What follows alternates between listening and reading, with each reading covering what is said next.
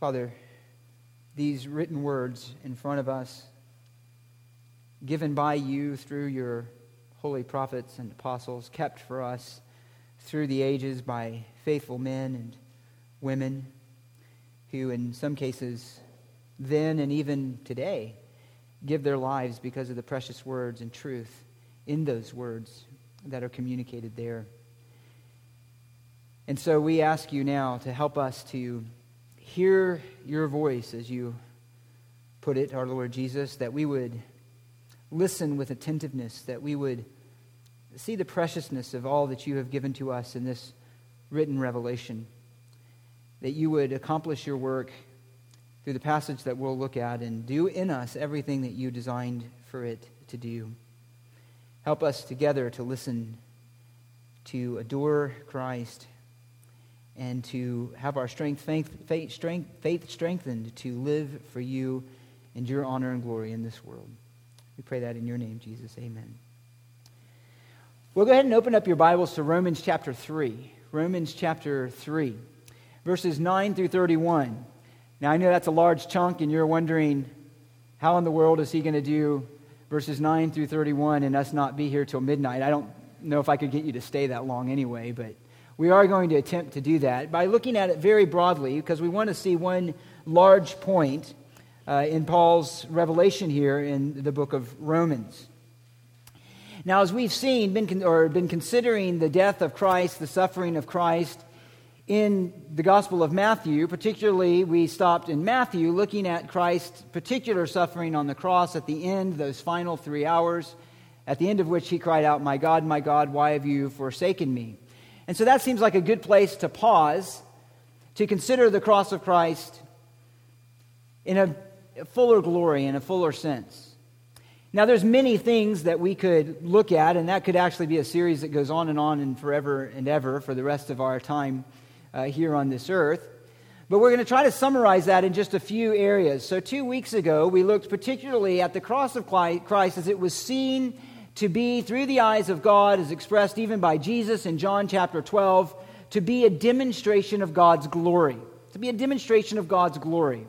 Outside of anything that man could conceive, God conceived, determined, and accomplished to reveal his glory through the suffering of his Son but not that it ends in suffering through that suffering that would end in death, but then ultimately in his resurrection, in his defeat of death, in his accomplishment of everything that's necessary for our redemption. But the point of that sermon was particularly to understand that the glory of God is uniquely and fully and completely revealed in the cross of Christ. So when we see the cross, we see the glory of God as he has determined to reveal it as he himself designed and determined to reveal it to not only us, but all of the angelic and spiritual realm, which he mentions even in Ephesians chapter 3.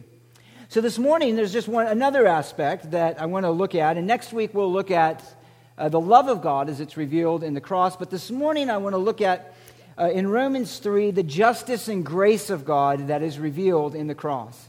The justice and the grace of God. And of course, we've touched on these things previously, but we want to look at it a bit more completely uh, here this morning in Romans chapter 3.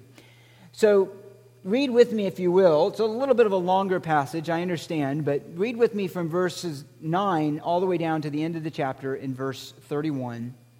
And then we're going to attempt to go through that with a, a little bit closer look. Beginning in verse 9. What then? Are we better than they? Not at all. For we have already charged that both Jews and Greeks are all under sin. As it is written, there is none righteous, not even one. There is none who understands. There is none who seeks for God. All have turned aside. Together they have become useless. There is none who does good. There is not even one. Their throat is an open grave. With their tongues they keep deceiving, and the poison of asps is under their lips, whose mouth is full of cursing and bitterness. Their feet are swift to shed blood. Destruction and misery are in their paths, and the path of peace they have not known. There is no fear of God before their eyes. Now we know that whatever the law says, it speaks to those who are under the law, so that every mouth may be closed and all the world may become accountable to God. Because by the works of the law, no flesh will be justified in his sight, for through the law comes the knowledge of sin. But now, apart from the law, the righteousness of God has been manifested, being witnessed by the law and the prophets, even the righteousness of God through faith in Jesus Christ for all those who believe. For there is no distinction, for all have sinned and fall short of the glory of God, being justified as a gift by his grace through the redemption which is in Christ Jesus, whom God displayed publicly as a propitiation in his blood through faith. This was to demonstrate his righteousness because in the forbearance of God he passed over the sins previously committed, for the demonstration, I say, of his righteousness at the present time, so that he would be just and the justifier of the one who has faith in Jesus. Where then is the boasting? It is excluded. By what kind of law of works? No, but by a law of faith. For we maintain that a man is justified by faith apart from the works of the law. Or is God the God of Jews only? Is he not the God of Gentiles also? Yes, of Gentiles also. Since indeed God, who will justify the circumcised by faith and the uncircumcised through faith, is one. Do we then nullify the law through faith? May it never be. On the contrary, we establish the law. Go back up to verse 9 and let's just consider our first point here, namely this God's testimony of man's condition of sin. God's testimony of man's condition of sin. And this then is a snapshot from God's perspective of the true spiritual condition of all men. If we want to know what does God, what do we look like, what does humanity look like from God's perspective, if we could say it this way as if he were to look down, and as he does from his throne in heaven, what does he see? What does he see? Paul opens that up for us here in these verses. This is the condition of all men.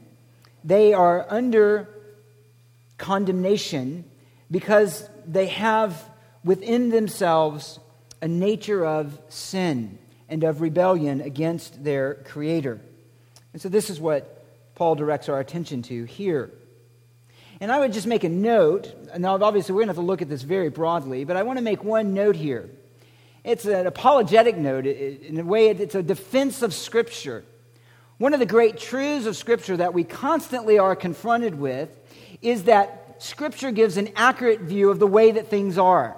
We're not like in some Eastern religion where we just have some fantastical views that don't connect with reality that you can just make up some of them, reincarnation or whatever it might be. We don't have any kind of spiritualist view or kind of a general spirituality where everybody's good and so on and so forth. Scripture gives us an accurate account of the way that things are. We read Scripture and we go, yes, that is what I see within myself. That is what I see around me in the world in which I live, that Scripture claims God created, and I understand it, and it is true. And that is the case here in this description of all men. It is not a mystery to us who know Christ, or at least who know His Word, to know why things are the way that they are in this world, why men do the terrible things that they do in this world. It is because, as Paul says here, all are under sin. All are under sin. Now, let's just look briefly at the way that he describes it the characteristics of man in this fallen condition. And again, just very briefly. And notice, though, first, though, that this is a summary of everything that Paul has been saying, a case that he's really been building since verse 18 in chapter 1, where he says, the verse you're familiar with, the wrath of God abides on all men, the unrighteousness of men, the ungodliness of men who suppress the truth and unrighteousness. Now, Paul has been sustaining that argument, and here, in a magnificent and a comprehensive way, he brings it all together to show why both Jews who have the law are condemned by the law, and Greeks who do not have the law but have the law of a conscience within them are all guilty before God. And so he gives the characteristics of it. And you'll notice at first, that all of these are Old Testament quotations. In other words, this isn't some new revelation. This is the testimony of God from the beginning. This is, this is who man is. And as it was true in the Old Testament, so it is true now, and it is true of all men until his kingdom comes. If you look at the first three verses, we could maybe summarize that as a general statement about the total depravity of man or the comprehensive sinfulness of man. He says, There is none righteous, not even one. That is a comprehensive statement. If he were to say that alone, it would be enough for the doctrine of understanding that man is utterly, completely, and fully fallen in their sin and they have no ability to correct themselves and to right themselves before God. One who is unrighteous cannot make themselves righteous. It's an impossibility because you can never get rid of the unrighteousness. It is a stain that cannot be scrubbed or worked away. And so that is a summary statement, a comprehensive statement. There is none righteous, not even one. There's none who understands, there's none who seeks for God. All have turned aside, together they have become useless. There is none who does good, there is not even one. And notice he repeats that again and again so that we would know there are no exceptions. Now, when we say that man is comprehensively sinful, totally depraved, as maybe some of us have learned it, it can be described in many ways. But to speak of the completeness and the comprehensiveness of man's fallenness does not mean, of course, that man is as bad as they could be, every individual. Some people are relatively better than others, right? I would trust, and I don't fear from any of you, that you would get angry at me and want to kill me. That's not true of everybody. Some would. They would just assume take your life and do so violently. There is a certain assumption or a knowledge that not everybody is as bad as they can be, but that is not what is being said to say that they are comprehensively bad. It is simply to say this that man is in every part of who he is, in all of his constitution, in all of his nature as a human being, there is no part of his being that is not tainted or corrupted at some level by sin and the effect of sin within them. It is a comprehensive picture of the effects of sin on men. And it is the reason that all are rendered by God as guilty and justly so. He says here in verse 11 that there is none who understands. There's none who understands. Sin has a, affected the rationality of man, the ability of man to reason rightly from a right perception about the way that things are and about who God is. Their reasoning is faulty. It's always going to lead them to wrong conclusions, and they are not going to understand and perceive inwardly and spiritually the truth of the way that things are. Because Things can only be understood as they are when God is understood as He is, when He's perceived rightly, then it shines light on everything else, and that's where spiritual knowledge begins. But man does not have that ability. And so they have no understanding ultimately or spiritual perception inwardly of who God actually is. So sin affects the understanding, it affects the, uh, uh, it influences the affections and he says there in verse 11 as well there is none who seeks for God. Who seeks for God. That is to say, we could probably put that under different categories, but it is to say at least this that there is within man, there is no desire within man, there is no compulsion within man to truly know God as he is and as he's revealed himself. Affections are perverted, and they're always going to stop when left to ourselves or they're always going to be made or influenced to pursue something other than God pleasure, knowledge, vanity, and something other than God. No man seeks for God. That, of course, does not mean that man is not religious. That's not at all what he's saying. He's already made that clear, of course, in chapter 1. Man is a very religious people, a very worshipful people. We're hardwired for worship, it's being part of made in the image of God. It is to say, however, that that worship is always fixed on an image of God that is not right and true. It is a false image of God. And so man loves to worship a false image of God, which he says in verse 25 of chapter 1 is more in the image and likeness of the creature rather than the creator. So man is very religious. They just worship that which is not God, and that is the problem. They worship something else. Ultimately, they worship their own ideas, their own vanity, and their own desires. And so it corrupts the affections. It also corrupts the will. He says in verse 12, All have turned aside. Together they have become useless. I dare to say that is not a message that would be well received in our day in most churches. And I would dare to say it's not a message that would be received well at any age, ultimately, apart from a work of God in the heart. Consider what he says here.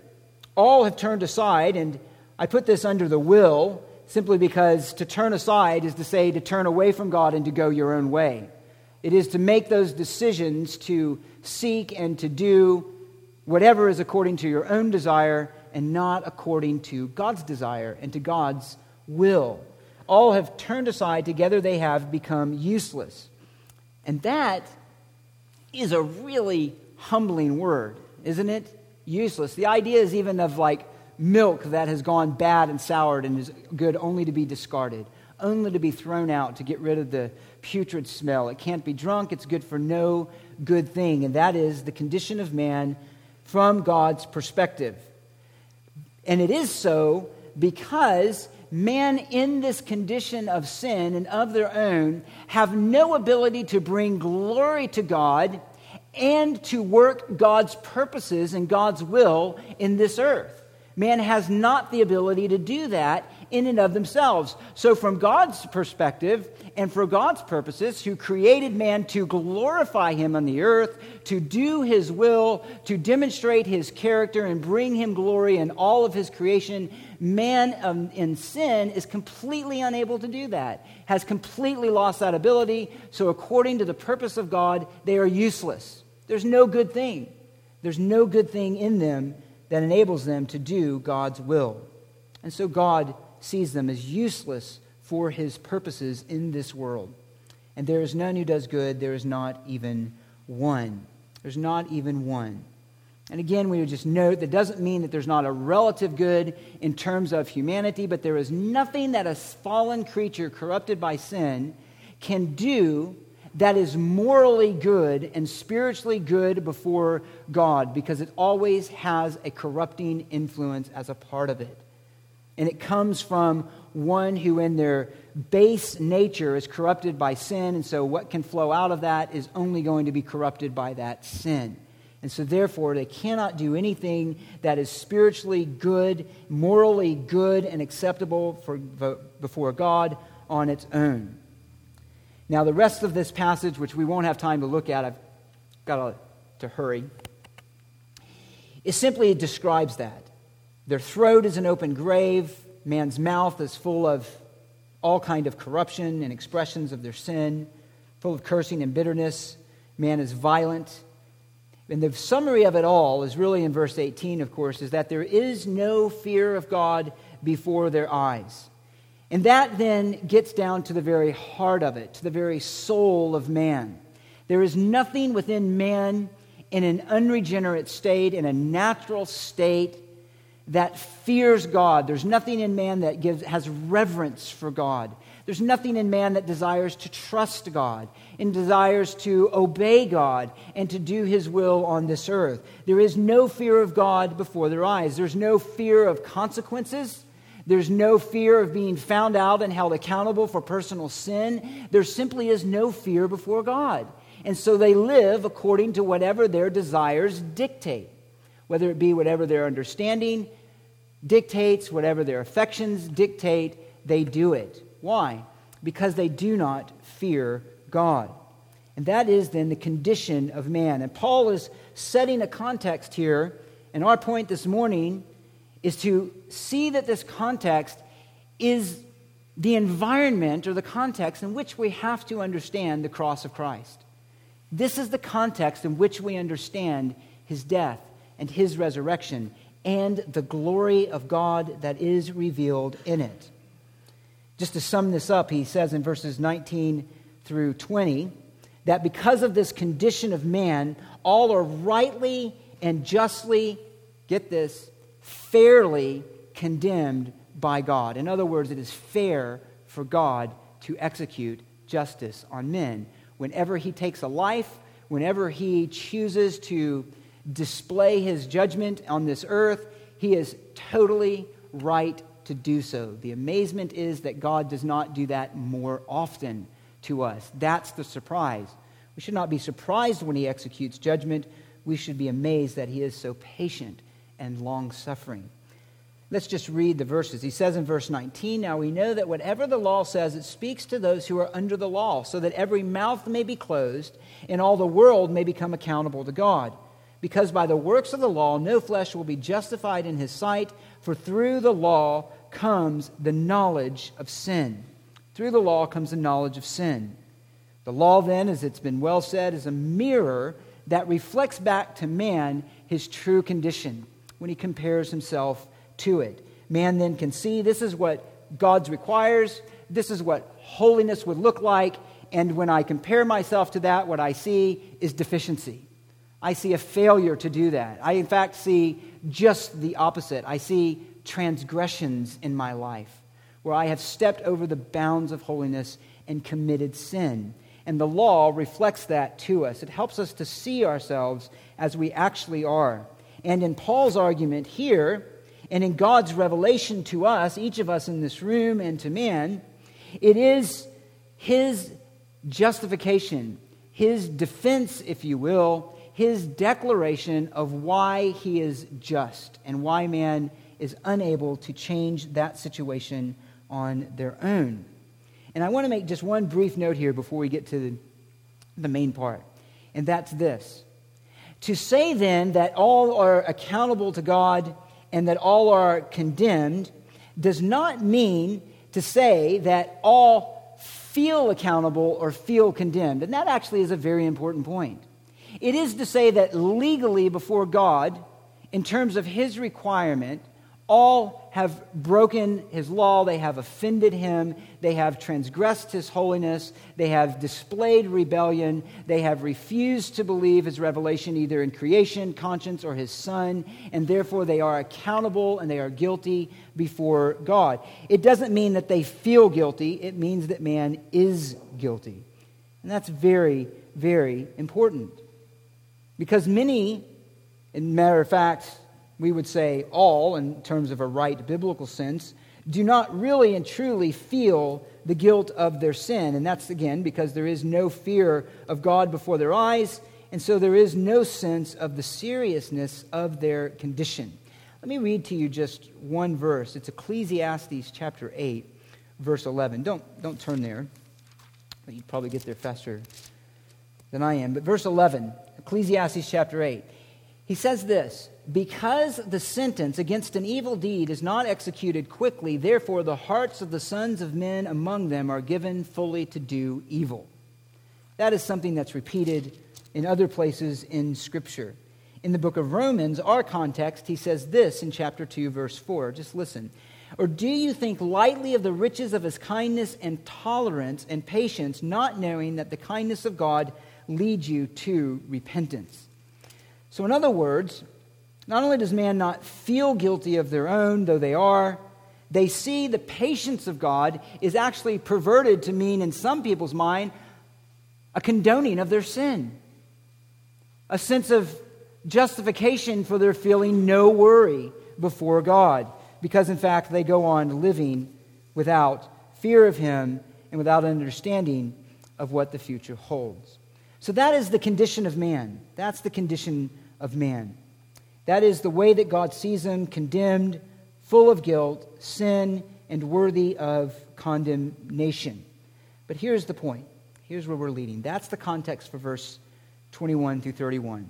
And notice next, though, that in that condition, in man's condition of sin, God has provided justice and righteousness in Jesus Christ. He's provided justice and righteousness in Jesus Christ. Now let's just consider this. And again, obviously not in a lot of detail, but broadly, let's understand what Paul is saying here as we meditate really just on the cross of Christ. Note first here that God witnesses to his own righteousness in Jesus Christ. And really, that would look at verses 21 through 24. He says, But now, apart from the law, the righteousness of God has been manifested, being witnessed by the law and the prophets. Notice that he says here, apart from the law. Apart from the law. That is, apart from anything that the law could accomplish in man, God has provided a righteousness that is other than that. That is other than that. There is no righteousness that could come before God through the law. That's the point. It could only give the knowledge of sin. But this is a righteousness that is of God. It's God's righteousness, and it is something that comes from Him. And that is the key point throughout here, throughout all of the gospel, but particularly here. It implies, as one has said, this that in justification there is no contribution, preparatory, accessory, or subsidiary that is given by the works of the law, which is simply to say this there's nothing that the law can do that can prepare someone to receive the grace of God outside of showing them their need. There's nothing that the law can do to make the soul ready outside of showing it its own condemnation and guilt, so that it would be prepared to rightly receive God's work in Christ. So if we look only in terms of what we are to do, there is only hopelessness. There's only hopelessness. But this is a word of hope. This is a word of hope. It is a word that says that there is a righteousness that you can have, but it can't come from you, essentially. It comes from God. It's a righteousness of God. It's something that He must provide for you. It is a part from the law, and it is something that has now been manifested. And this is tremendously good news. Tremendously good news. Because it says that there is something available to us who are guilty that God provides that meets our greatest need, which is righteousness, which is forgiveness of sin. Now, he says it's been witnessed to by the law and the prophets, which is simply to say that all of the Old Testament scriptures up to this point have borne witness to this righteousness of God that he was going to provide. That he was going to provide. The Old Testament saint knew that there was nothing that was in the law that ultimately was the fullness of the grounds of their salvation. They knew that. It was always only when their obedience to the law an expression of their faith in God. They knew well and would have agreed, an Old Testament saint, with Isaiah 64 6 that said, All our righteous deeds are like filthy rags. In other words, nothing we can do of ourselves can atone or make up for or cleanse us from our sin. Hebrews 10:4, which reflects statements many times in the Old Testament, says this: "It is impossible for the blood of bulls and goats to take away sin."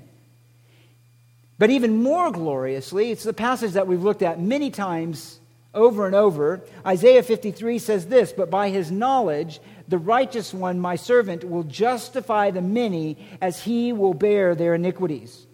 So, a spiritually alive Old Testament saint understood that righteousness was never to come from the law, it was to come from faith, and it would ultimately be accomplished by what God would do in Isaiah 53 through this servant, of whom alone it could be said that he is the righteous one. And one of the main points here is simply for Paul to say that this isn't something new. It's not a new righteousness. It's not a different kind of righteousness, but he says, and his point is, it is a righteousness that is fully embodied in the person of Christ. Look at what he says even the righteousness of God through faith in Jesus Christ for all who believe, there is no distinction. It is a perfect righteousness of God required of men, made a reality in the person of Jesus Christ. It's very similar in some ways to what Jesus said when he said he did not come to abolish the law of the prophets, but to what? To fulfill it. To fulfill it. To be everything that the law and the prophets anticipated is realized in its perfection in the person of Jesus Christ. It is in him the substance of the new covenant that they hoped for. We won't look at it, but Jeremiah 31, Ezekiel 36, it was a cleansing that was to come. It was a kingdom of righteousness that was to come with the appearance of the righteous one. And here he says it is a righteousness of God through faith in Jesus Christ. Through faith in Jesus Christ. Now, I'm going to have to go very quickly here, but let's just get the big idea of what Paul is saying. So, what he's saying here again is that everything that God requires, everything that marks the righteousness, the perfection of God, and to say the righteousness of God would maybe one way to think of it is this to say that everything that conforms to who God is, everything that is equal in moral holiness, in purity, equal to God, is what is righteous, is what is righteous. It is what conforms to his character, to his nature, to his person. And that is exactly what was provided for man in the person of Jesus Christ apart from the law. Everything that God requires, everything that He is, everything that should be expressed in man but cannot be, was in the person of Jesus Christ. It is the righteousness of God that is through faith it is a righteousness of God that is through faith, apart from the works of the law. And he says here in verse 23, or look what he says there in verse 22. Here he's making a point to the Jews that there is no distinction. In other words, it's a righteousness available to all, salvation available to all, for all have sinned and fallen short of the glory of God. All have sinned and fallen short of the glory of God. Now, what does he mean by that? Well, again, we don't have time for details. There's a variety of ways that that bit has been explained. Is it a glory that is future? Is it a glory that God gives? It is a glory in man that fails, or something in man that fails to be conformed to God's glory in terms of obedience and righteousness. There's a variety of ways it's been understood. I would understand it at this point to be the glory that man owes to God. In other words, that man is to reflect God's glory in this world, but they have fallen short of that because of sin, because of their corruption.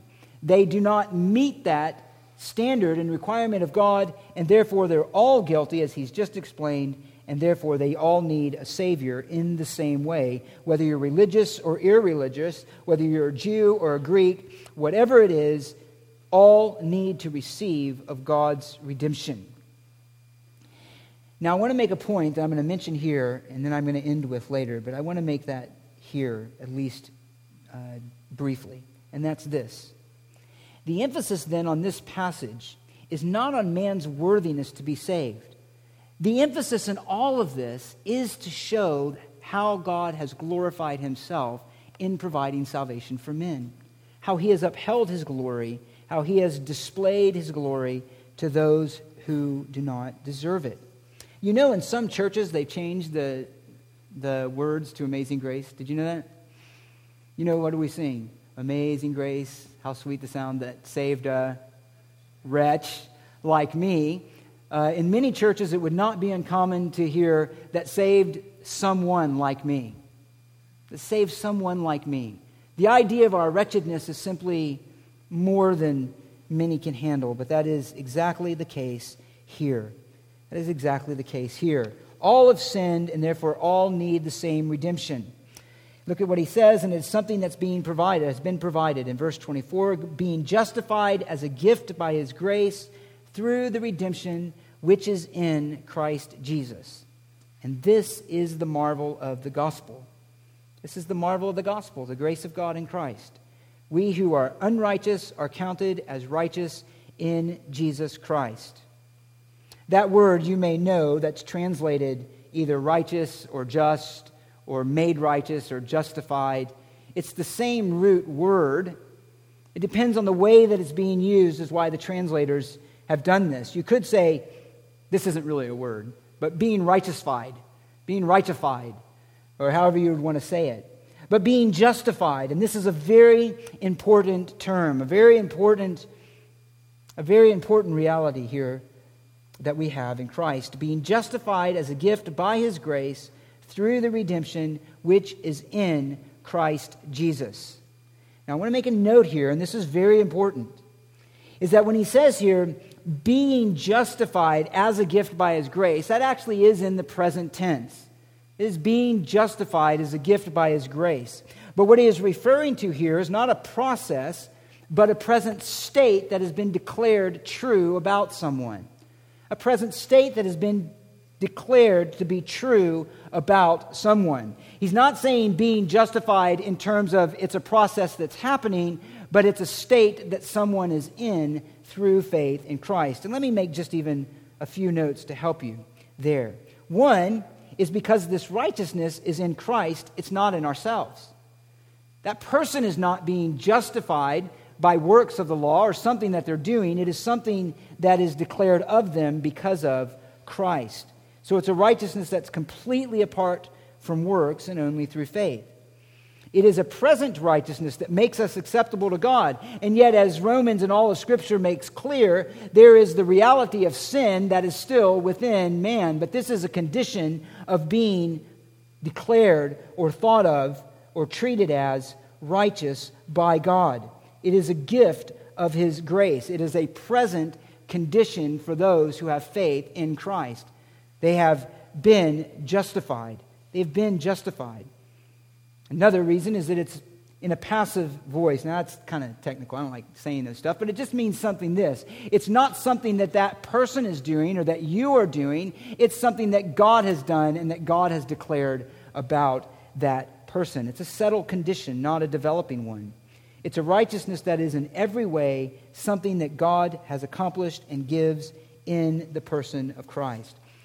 Now, there's so much more to say about that, but let us just note this that God has provided in Christ the way and the only way for a man who is unrighteous, a person who is unrighteous, to be seen as righteous and accepted as righteous by God, as accepted into his presence. He says it is a gift of his grace or a gift by his grace. We who deserve condemnation can be counted righteous. That's the point here. And so, at every point, what God is doing here is this. In one sense, he's pointing to Christ, and we'll look at that next. But he's doing a second point that these have to go together is he is removing from man even the smallest hope that we can contribute anything to salvation. That's his point, is he's one of his points. He's removing even the smallest hope that we can contribute anything to salvation, that we have any resource within ourselves to be acceptable to God. Righteousness, justification, is 100% provided by God in Christ. It is utterly and distinctly and completely apart from human effort. That's the point. It's one of the points. It's utterly apart from human effort. Have you ever thought why the idea of grace is so offensive to man? And isn't that wonderful? As Christians, we live and we delight and we glory in the grace of God in Christ. It's a, it's a gift that's freely given. But to understand grace is to understand our corruption and how deeply sinful and guilty we are and utterly helpless that we are to contribute. That's his point. And so, for any who would think that in some way I'm contributing, preparing my heart, we have to reconcile how you can be useless, unrighteous, not able to do good, and say that anything you do could contribute to salvation. It's an impossibility. And that is the point here. It is a redemption, it's something that God provided 100% apart from human effort that He provided in His Son for His own glory. And this is grace. This is grace. Grace is sometimes described, have you heard it this way? Grace is sometimes described as getting what you don't deserve. And that's true, but I think a better definition that I have read, and I think comports with Scripture, is this it is receiving God's goodness or God giving his goodness to those who deserve wrath. It's almost too benign to say it's getting something I don't deserve. But it's something totally different, which is Paul's point here, is to say, no, I do deserve something. What I deserve is wrath. What I've gotten is exactly the opposite for the one who believes grace and forgiveness. And I've received it all in Christ. He says, through the redemption which is in Christ Jesus. The greatest wonder of all is the means through which God has given this grace in his own Son, in his own death in his own resurrection. The idea of redemption includes that of a price being paid, that there is a cost for freedom, there is a cost for forgiveness. And here it is a cost for redemption that is paid by Jesus Christ. Again, it is to say that everything that was necessary for redemption, everything that was necessary to complete for man and on their behalf, the righteousness of God is found not in man, but is found only in Christ. That's the point.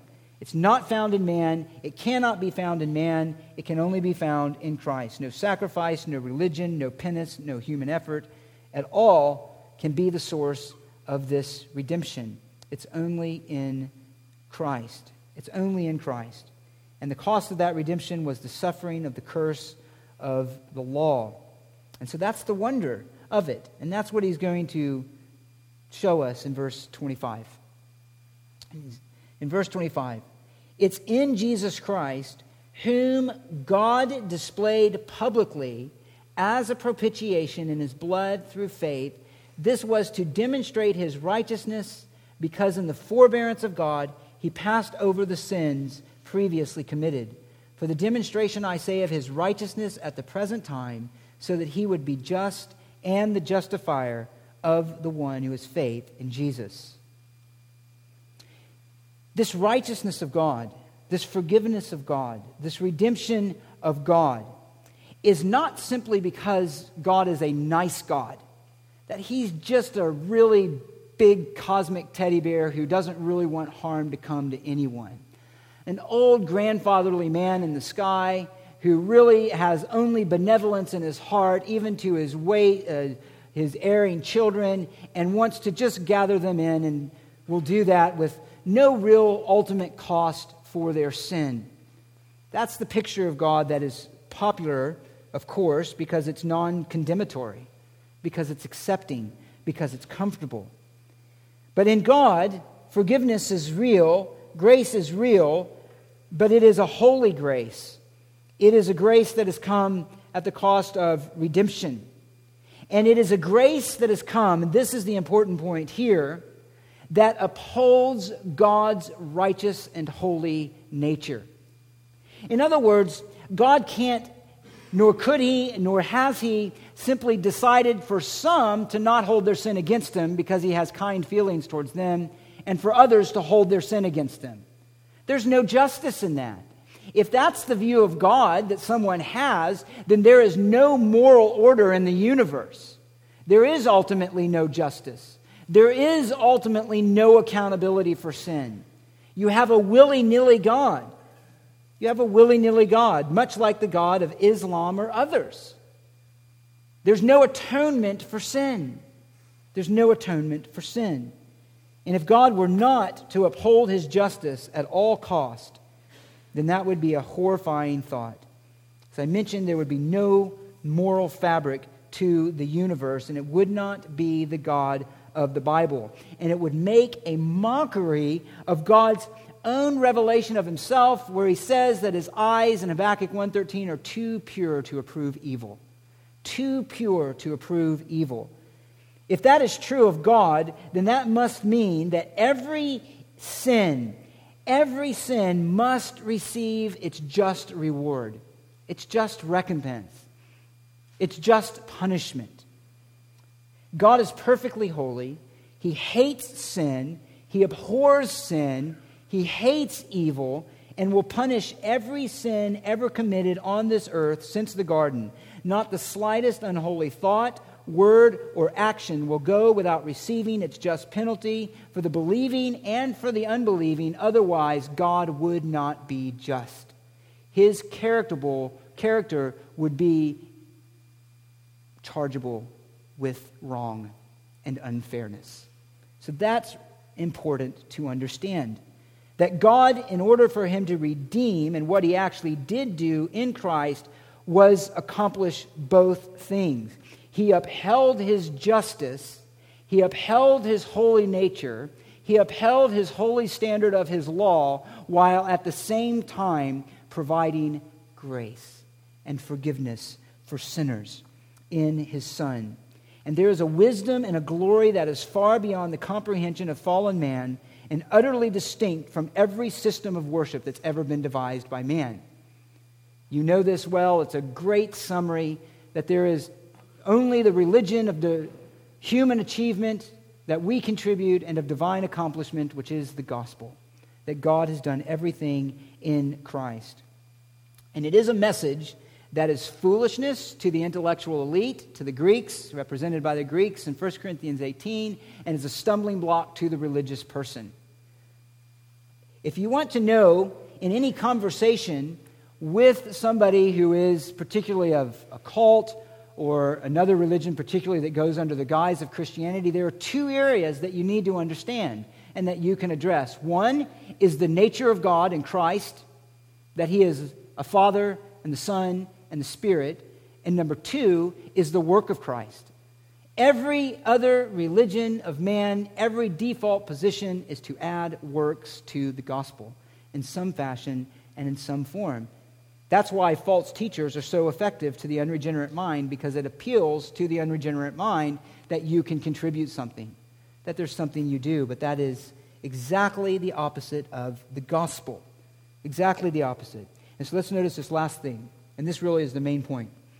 And we're going to do it in like three minutes. It's this it is that God upholds his own glory supremely in his provision of grace. He upholds his own glory supremely in his provision of grace. Look at what he says at the verse 26 for the demonstration of his righteousness at the present time, so that he would be just and the justifier of the one who has faith in Jesus. And he does this through Christ, whom he displayed publicly as a propitiation. Now, the NASB has displayed publicly, the ESV as whom God put forward, which is really more of a literal translation of the word, but both of them communicate the same idea and that is this that Christ was put forward for all to see. For all to see. It's like what Paul said in Acts 26 26, where he said to the Roman ruler, God has not done these things in a corner, He's not done it in secret. He's done it for all to see. You're well aware of these events, and that's what God did in Christ. He displayed him for all to see and he displayed in him a satisfaction for the righteousness of God. Oh, it's so hard to go quickly here, but propitiation has this basic idea, has this basic idea. Fully satisfying God's wrath in a way that averts it from those who deserve it. In other words, we as sinners deserve that wrath. God has absorbed that wrath, or Christ absorbed that wrath in himself so that it could be removed from us so that it could be removed from us. He turns it away. It's very, it connects with, that word actually in the Old Testament uh, has a corollary to the mercy seat in the temple of God. The mercy seat, the blood was put on the mercy seat. And by the sacrifice of the blood in the mercy seat, the confession of sins of the nation on the animal that was sacrificed on the day of atonement, it was God's averting of his wrath averting of the judgment that the nation deserves as a sinful people so that they might instead receive the covenant blessings of God. And so here, that is ultimately what Christ accomplished, not as a picture, but as a substance of God's saving grace.